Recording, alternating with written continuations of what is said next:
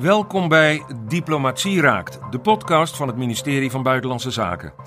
In deze podcast spreken we over het werk van Nederlandse diplomaten die overal ter wereld ons land vertegenwoordigen, onze belangen scherp in de gaten houden en bevorderen. Ik vind dat onze ambassadeurs, onze diplomaten op de goede weg zijn met de modernisering van de buitenlandse dienst.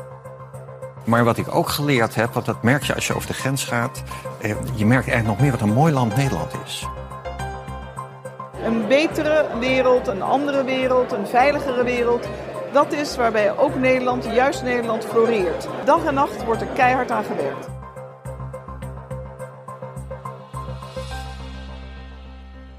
Mijn naam is Herman van Gelderen, in het verleden woordvoerder van de ministers Bernard Bot, Maxime Verhagen, Lilianne Ploemen en Sigrid Kaag.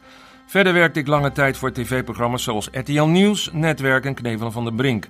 En nu presenteer ik de podcast Diplomatie Raakt. In elke aflevering schuiven hier diplomaten aan. Vaak ambassadeurs, maar soms ook andere diplomaten met een interessante functie. Welk beeld van Nederland zetten zij neer? Hoe doen ze dat en hoe doelmatig gebeurt dat eigenlijk?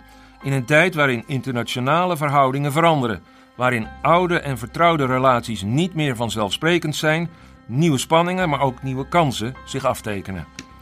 Of het nou gaat om orders voor Nederlandse ondernemingen, goed voor onze banen, of over verbetering van mensenrechten in landen waar deze onder druk staan, goed voor de mensen daar, of meer vrede, veiligheid en welvaart wereldwijd, goed voor ons allemaal. De diplomaat anno 2019 is ermee aan de slag en de belastingbetaler anno 2019 wil terecht resultaten zien. Allemaal vragen waarop we proberen in deze podcastserie een antwoord te krijgen. En in deze aflevering spreken we met Marise Gerards, permanent vertegenwoordiger bij de NAVO in Brussel. Good afternoon and welcome to the Brussels uh, summit. NATO is about uh, Europe and North America working together. The United States is paying far too much and other countries are not paying enough.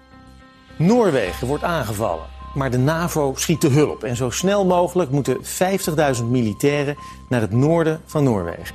Het is de grootste oefening sinds het einde van de Koude Oorlog. Om te kijken of de NAVO dat allemaal aan kan. Marise, welkom. Dankjewel. We beginnen altijd met een uh, standaardvraag. Dus ook voor jou, wat is een goede diplomaat?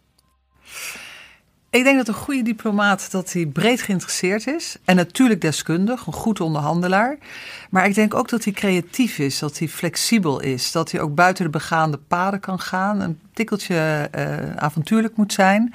Maar ik denk vooral ook uh, dat het een mens moet zijn, een mens met een hart uh, die ook um, snel kan inspelen op dingen die er gebeuren. En ik denk dat een beetje gevoel voor humor ook altijd wel helpt.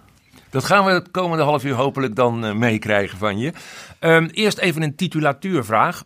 Misschien een beetje raar, maar um, de meeste mensen weten wel wat een ambassadeur is, maar een permanent vertegenwoordiger is dan weer een variant. Leg even uit wat het verschil is en waar het vandaan komt. Ja, nou we hebben ook de titel ambassadeur. Uh, maar wat een permanent vertegenwoordiger doet, die, is, die vertegenwoordigt Nederland bij een internationale organisatie.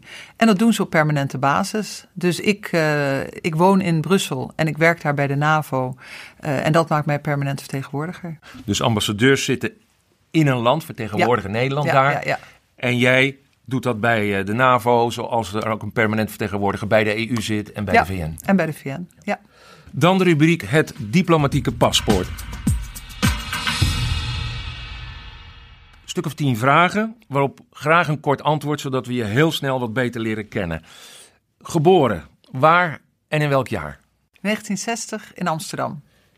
Wat gestudeerd en waarom? Ik heb Europese studies gestudeerd. En ik heb het gestudeerd omdat het breed was, omdat het internationaal was, maar ook omdat ik Europa heel goed heb leren kennen. Omdat mijn vader iemand was die geïnteresseerd was, die me heeft meegenomen, die me over de landen heeft verteld, de culturen, de religies, de talen. En dat heeft me altijd geïnteresseerd. En hij heeft me ook warm gemaakt voor Europa als vredesproject.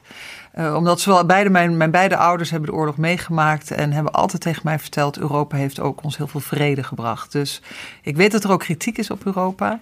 Maar ik denk dat, uh, dat het beter is om met elkaar ruzie te maken over teksten en papieren. dan dat we daadwerkelijk nog een keer de wapens opnemen. Dus die, die internationale interesse, die is je bij wijze van spreken in de genen meegegeven. Ja, absoluut. Ja. Uh, de favoriete hobby?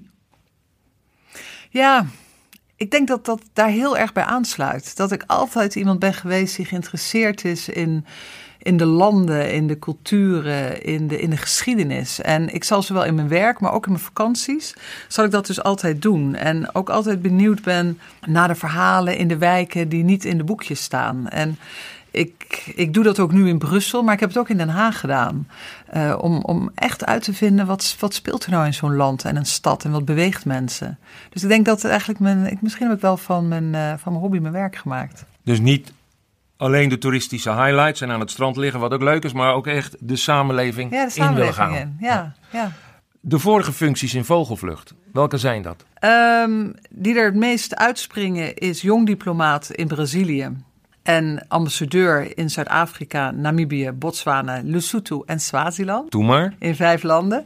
En daartussen heb ik lang in, uh, in Den Haag gezeten met verschillende functies, zowel op het Europese, um, ook op het politieke. Um, ik heb even bij het ministerie van Milieu gewerkt als directeur internationale zaken. En ik heb ook even in de Tweede Kamer gewerkt. Als? Nou, ik heb daar een project gedaan voor de Tweede Kamer om hen te adviseren hoe ze alerter kunnen zijn op, uh, op wat er uit Europa komt, op wet en regelgeving uit Europa. En tegelijkertijd was ik ook griffier van de Commissie Europese Zaken. Ik zou bijna zeggen, je had naar uh, de EU moeten gaan in plaats van naar de NAVO in Brussel. Ja, dat had zeker goed aangesloten op mijn studie. En ik heb ook lang Europees werk gedaan bij BZ. Maar ik ben ook plaatsvervangend directeur-generaal politieke zaken geweest. En daar heb ik die NAVO ook beter leren kennen. En eigenlijk vind ik het wel heel leuk als ik elke keer weer totaal andere Iets anders mag en kan doen. Ja. Omdat je alles wat je daarvoor geleerd hebt, neem je weer mee in die nieuwe functie. En dat maakt je eigenlijk dus ook toch weer breder. Je kan meer connecties leggen, meer verbindingen leggen. Je grootste ergernis? Mm.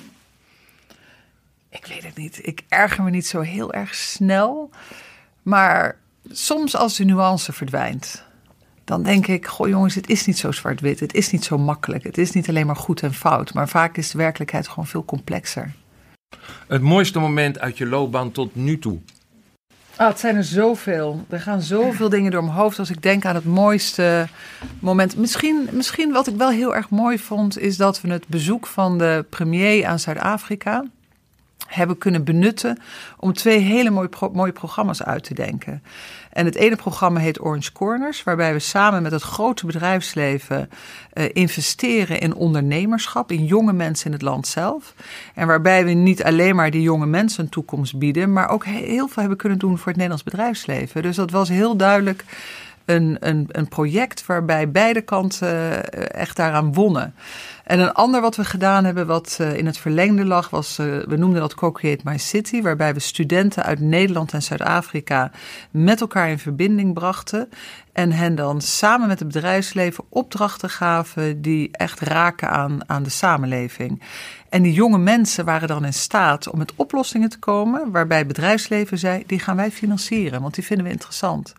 En dat zijn eigenlijk zulke mooie uh, programma's geworden dat Buitenlandse Zaken ze nu breder uitrolt.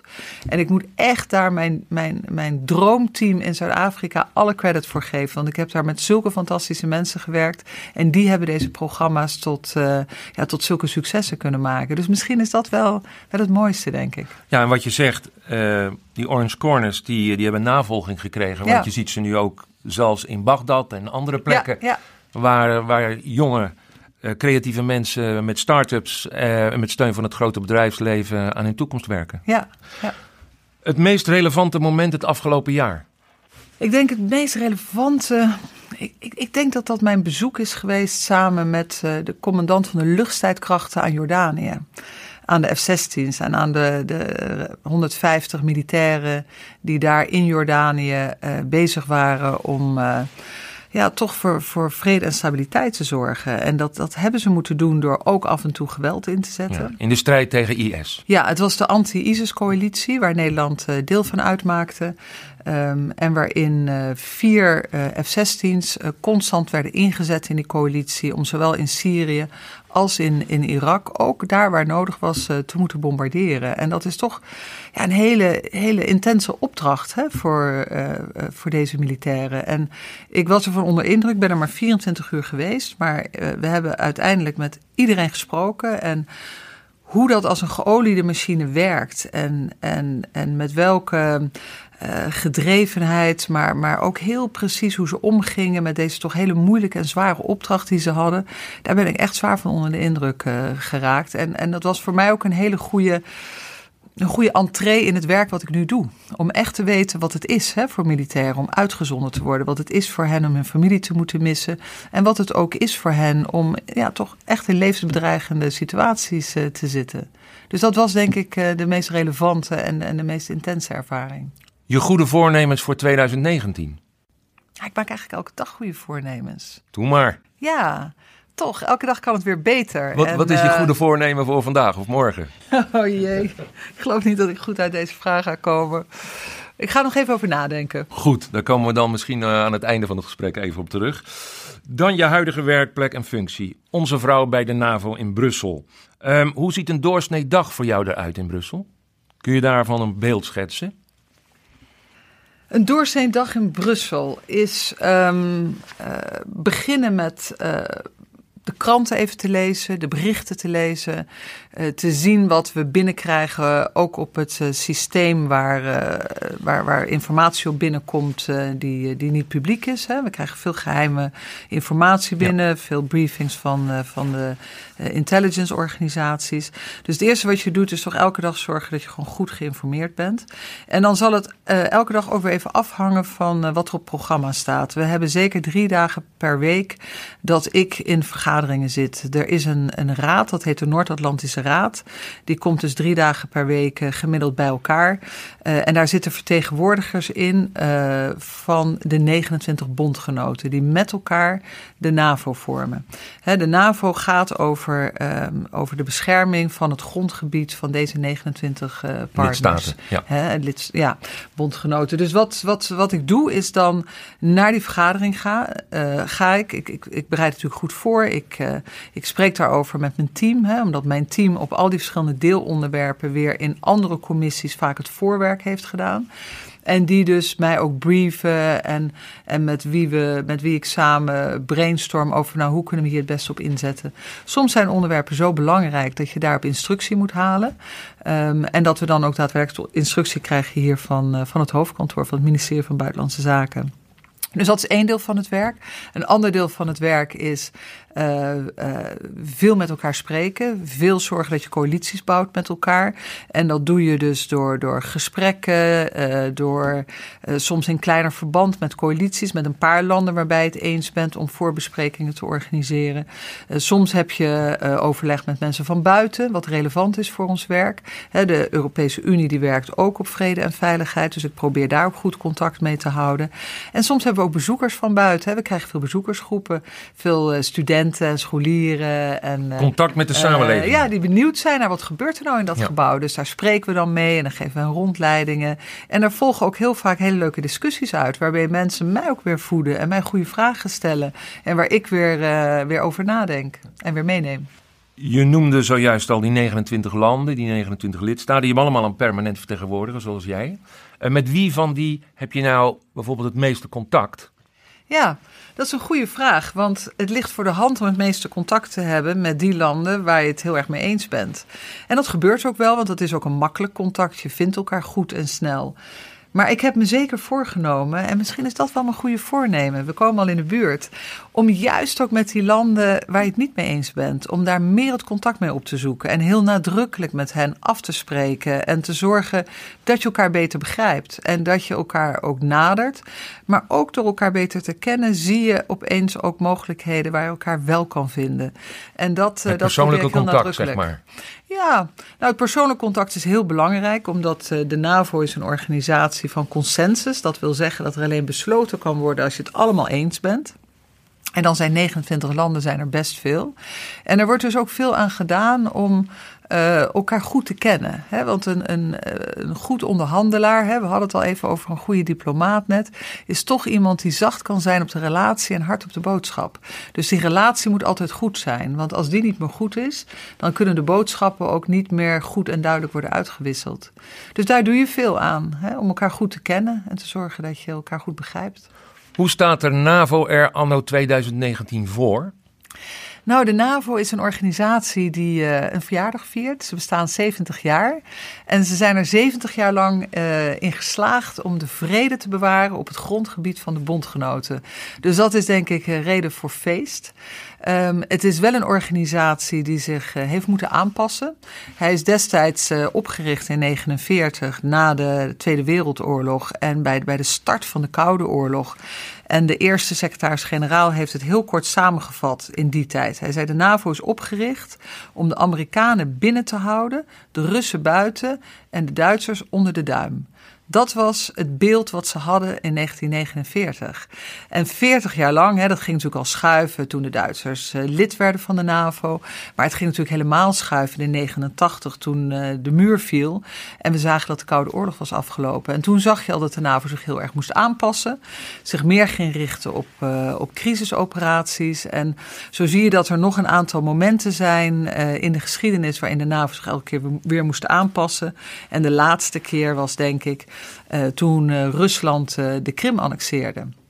Dat was natuurlijk echt een moment waarop iedereen zich weer realiseerde dat, ja, dat er toch meer dreiging van uitging van Rusland dan, dan dat we lang gedacht hadden.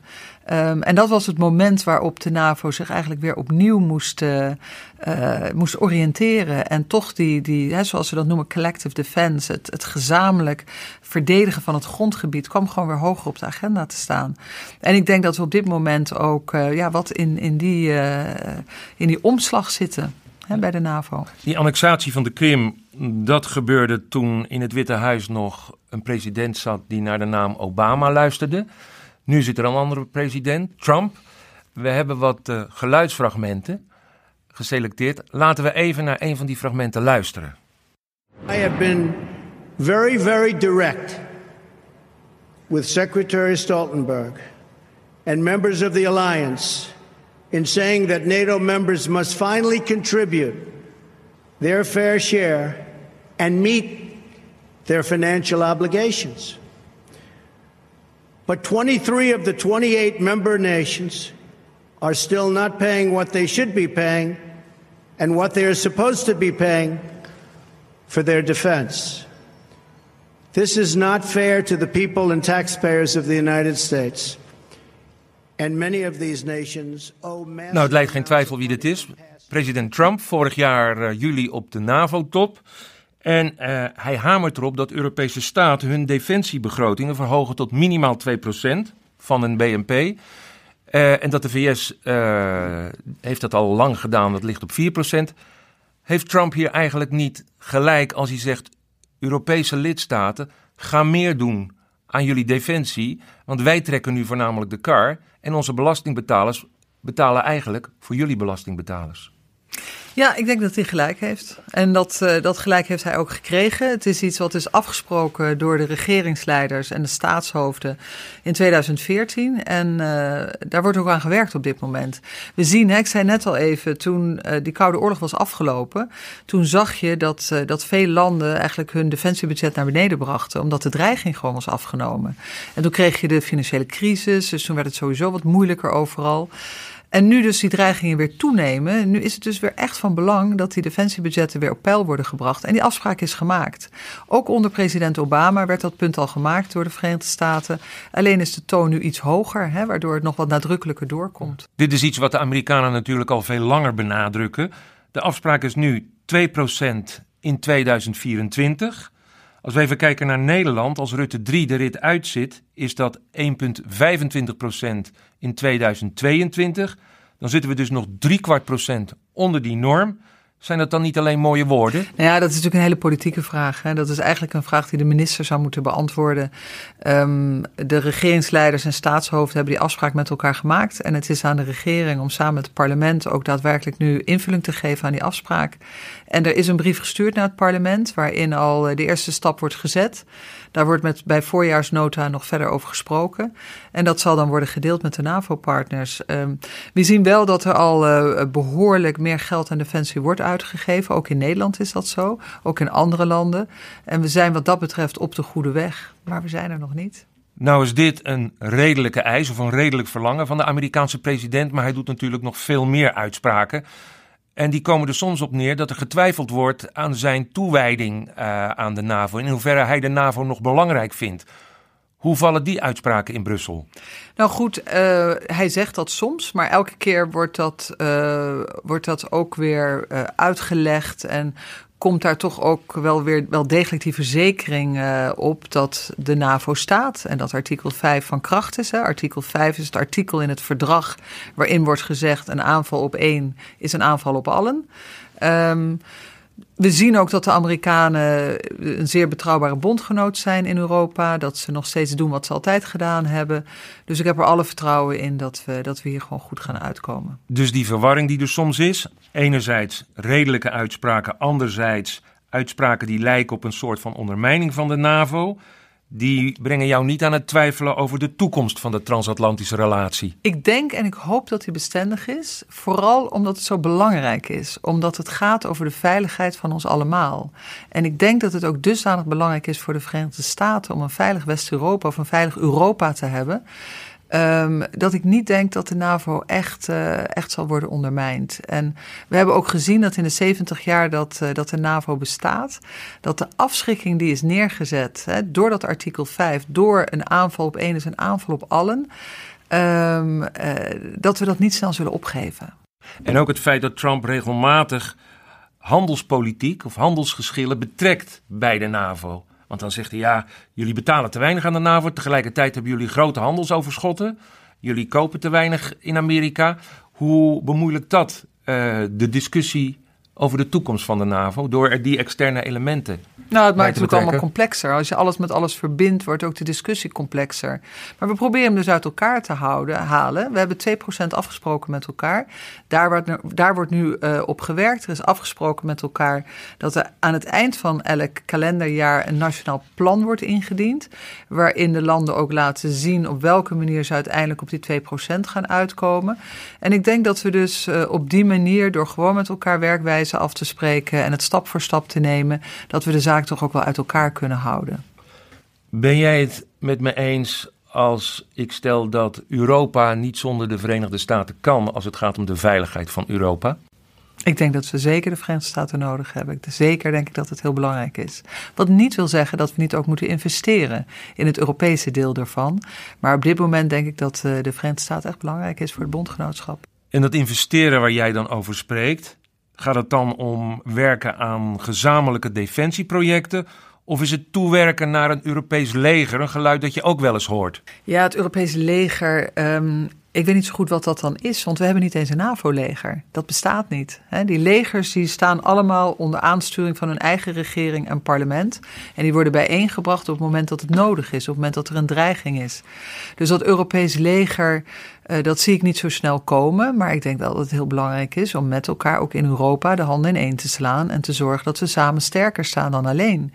En er zijn uh, natuurlijk behoorlijk wat EU-lidstaten, ook lid van de NAVO. Dus we kunnen op die manier ook het Europese deel van de NAVO versterken. En dat is ook hard nodig. Als we even van zeg maar, de interne discussies onder NAVO-lidstaten gaan naar de externe dreigingen. Welke zijn de grootste? Nou, ik denk dat op dit moment is er echt zorgen over de assertiviteit van, uh, van Rusland. Uh, en de Krim was uh, wat dat betreft natuurlijk toch een soort waterscheiding. Dat hebben we natuurlijk nog nooit eerder gezien hè, in, de, in, de nabije, in het nabije verleden. Dat er gewoon een stuk van een ander land wordt ingepikt en echt geannexeerd. Dus daar is echt grote zorgen over. Uh, maar we zijn natuurlijk ook bezorgd over de dreigingen aan de zuidflank. Waarbij je toch ziet dat de opkomst van terrorisme, ISIS, dat zijn allerlei zaken waar we, waar we ook naar kijken als NAVO. En in dat geheel zien we ook de nieuwe dreigingen. De, de, hybride oorlogvoering, dat dingen gaan via cyber, via het internet. Dat zijn zaken waar ook de NAVO goed naar kijkt. Als we even doorgaan op, uh, op Rusland. Um, Rusland heeft heel lang een, een, vertegenwoordiging gehad in Brussel bij de NAVO. Is die er eigenlijk nog? Ja, zeker. Ja, er is een ambassadeur uh, geaccrediteerd bij de NAVO. Um, en daar spreken we ook af en toe mee. Hè? Dus de NAVO-Ruslandraad is er. Die is vrijdag, vorige week vrijdag nog bij elkaar gekomen. Om met elkaar te spreken over de Oekraïne. Om met elkaar te spreken over dat uh, verdrag over middellange afstandsraketten. Uh, het INF-verdrag. Dat hebben we nog gedaan, want die dialoog is natuurlijk heel belangrijk. Je kan het niet alleen maar hebben van de druk en de afschrikking. Maar je moet wel degelijk ook die dialoog hebben. En met elkaar praten. En met elkaar praten om elkaar beter te begrijpen. Maar ook met elkaar praten om te zorgen dat je transparant bent en dat je de risico's weet te verminderen. Want je wil ook niet dat er zomaar ongelukken gebeuren. Dus die dialoog is belangrijk en die hebben we in Brussel. En is dat dan een dialoog die weer een beetje doet denken aan de sfeer van de Koude Oorlog? Want uh, na het uiteenvallen van de Sovjet-Unie, de val van de muur, was er sprake natuurlijk van toenadering tussen het Westen en, en Rusland. Nu zie je een verkilling, verslechterde relaties. Voel je daar iets van? Nou ja, je merkt in ieder geval dat we elkaar niet, niet helemaal begrijpen op deze punten. Hè? Dat er duidelijk verschillende standpunten eh, naast elkaar worden gezet. Dat er naar elkaar wordt geluisterd, maar dat je elkaar daar toch niet helemaal in vindt. Of eigenlijk helemaal niet op dit moment als het gaat over deze twee onderwerpen. Tegelijkertijd vond ik het interessant om weer met mijn collega te spreken hier, René Jones, die ambassadeur is in Rusland. En die dan weer vertelt over uh, hoe sterk uh, de banden toch ook weer zijn op heel veel andere gebieden. Als het gaat over wetenschappelijke uh, uitwisselingen, of als het gaat over cultuur, of, of soms ook op handel. Er zijn natuurlijk een aantal sancties van kracht, maar er is nog wel degelijk ook heel veel handel wel mogelijk. Dus die relatie met Rusland, ik zie hem natuurlijk vooral door het rietje van de veiligheid. En daar zie ik natuurlijk wel degelijk dat er ook sprake is van verkilling. En uh, hij is ook complex op bilateraal niveau. Hè. We hebben de MH17, wat natuurlijk nog altijd een heel moeilijk dossier blijk, blijft. Uh, maar de relatie is ook weer breder. Hè. Dus er zijn altijd die nuances. René die zei laatst in een uh, televisieserie over Nederlandse ambassadeurs dat zij werd afgeluisterd in haar residentie in Moskou. Hoe zit het met jou op jouw werkplek in Brussel? Ja. Hou je er rekening mee? Nou, ik hou er in ieder geval rekening mee. Hè. Ik hou er zeker rekening mee met mijn telefoon. Ik hoop dat het gebouw waar we in zitten, dat is het nieuwe gebouw van de NAVO, waar ook alle diplomaten zijn ondergebracht en waar ook de vergaderzalen zijn. Ik, ik hoop en, en reken erop dat ze dat goed hebben afgeschermd. Maar mijn mobiele telefoon vertrouw ik niet. Iets anders is dat we je, ook jou hebben gevraagd om een uh, foto mee te brengen, een paar Ja. foto's mee te brengen. Dus laten we even kijken en dan vraag ik aan jou om te beschrijven wat we zien.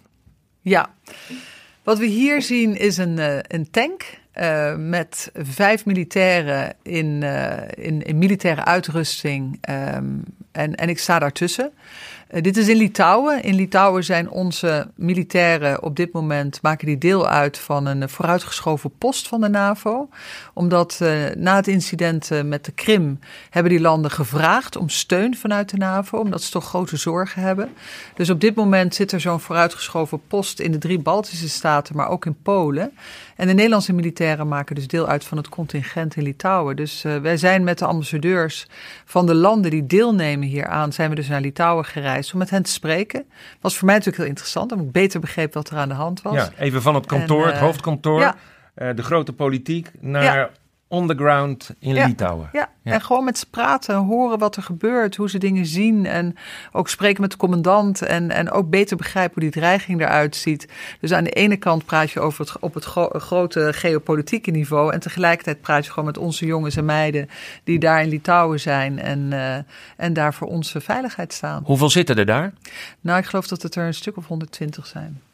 En in, in die gesprekjes die je dan hebt met uh, onze mannen en vrouwen, is er iets bijgebleven wat je heeft geraakt? Ja, het is toch, uh, wat, wat me toch heel erg bijblijft, is hun uh, enorme betrokkenheid. Hun enorme betrokkenheid om zich in te zetten voor onze veiligheid. Wat ik gezien heb en gehoord heb in Jordanië, hoorde ik ook hier. Ik vond het wel heel erg leuk om van ze te horen hoe verschillend het was om in Afghanistan te dienen. De meeste van hen hadden in Afghanistan gediend, of hier te dienen in Litouwen. Omdat ze vertelden dat de omgeving in Afghanistan toch heel vijandig was. Of in ieder geval waren ze er altijd bezorgd over. Terwijl in Litouwen is iedereen zo ontzettend blij dat ze er zijn. Omdat ze voelen dat hen dat beschermt tegen toch die Russische agressie. Die ze hebben En, meegemaakt eh, tijdens de Sovjetperiode. Nou ja, natuurlijk. daarom. Zij Ja. zijn natuurlijk toch, zij komen toch uit een hele moeilijke tijd. En dat als ze een reep chocola gaan kopen bij het benzinestation, dat iedereen met ze op de foto wil en iedereen ze bedankt en handen schudt. En, dus ik vond dat nog wel een, een klein, maar heel mooi verhaal. Deze foto's zijn overigens te zien op onze sociale mediakanalen van het ministerie. Dus luisteraars die deze foto, maar ook de andere foto's van Marise willen bekijken, die kunnen daar terecht. Misschien een hele algemene vraag, maar hoe zie jij de NAVO over vijf jaar van nu? Ja, we kunnen niet in de toekomst kijken. Ik weet ook niet zo goed wat er gaat gebeuren de komende vijf jaar. Maar ik denk dat die NAVO zo stevig verankerd is in die 70 jaar. dat ze in staat zullen. dat hij in staat zal blijken te zijn om zich daarop in te stellen. Om dat wat er gebeurt, om daarop te kunnen reageren en zich te kunnen aanpassen. Dus ik denk dat de NAVO een organisatie is die ons nog heel lang zal, eh, zal beschermen. en voor veiligheid en vrede zal zorgen. Nu zit jij nog maar een halfjaartje in Brussel. Daarvoor zat je vier jaar in Zuid-Afrika.